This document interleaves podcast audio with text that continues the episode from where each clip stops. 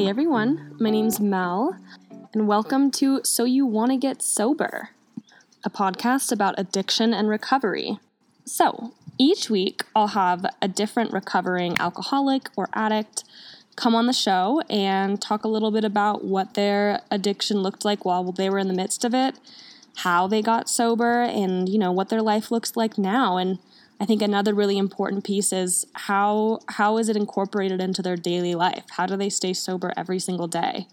Uh, so we'll have different topics that they'll share on, and just so that you know people can see what recovery really looks like. So let me break this down just a little bit further. I think one of the biggest issues that I've seen is that people have a hard time labeling what addiction looks like. And I mean, it is tricky because it looks so different for so many people. Um, for instance, mine was a mine was pretty blaring, um, but you have people who you know maybe they drink twice a week, but are confused as to why they black out every time, or you know they drink and the next morning they just feel awful.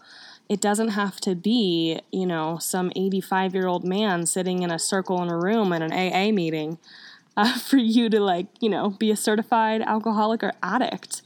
Um, and I, I think if there was more awareness to this and more exposure to different types of individuals with different backgrounds and different stories, then maybe more people would be sober curious or, you know, reach out their hand to get some help. So, another aspect that I've been thinking about is accessibility. There have been many times in my in my recovery that I've tried to get sober, but I've gone into an AA meeting and just haven't related.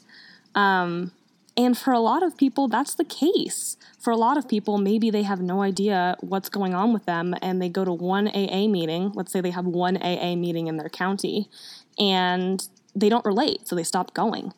Um, I think, especially during you know a, a pandemic, it's really important to to get the word out about what recovery and addiction looks like in many shapes and forms. And I'm not saying that this should replace Alcoholics Anonymous or replace any tools that some people might already have in place. I'm just offering this up as another resource.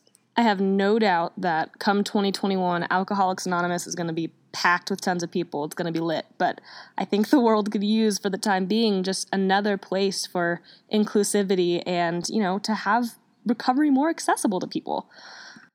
Anyways, I'm kind of rambling on, but um, my name's Mel. I'm an alcoholic. I'm 25 years old. And if I had known that my life would be so amazing just after one year and that other people in the program were like me and that I wasn't the only person in the whole world who was a certain type of alcoholic, or, you know, for a while I thought I was just too young to be an alcoholic, which is silly, but it was the case. So I just, if I had known that there were more people out there like me, then I think I would have joined sooner. And if I had heard what people's lives looked like now once they got sober, oh yeah, I definitely would have joined joined this program a lot sooner. So so I keep saying alcoholic, but that's just because it's my story.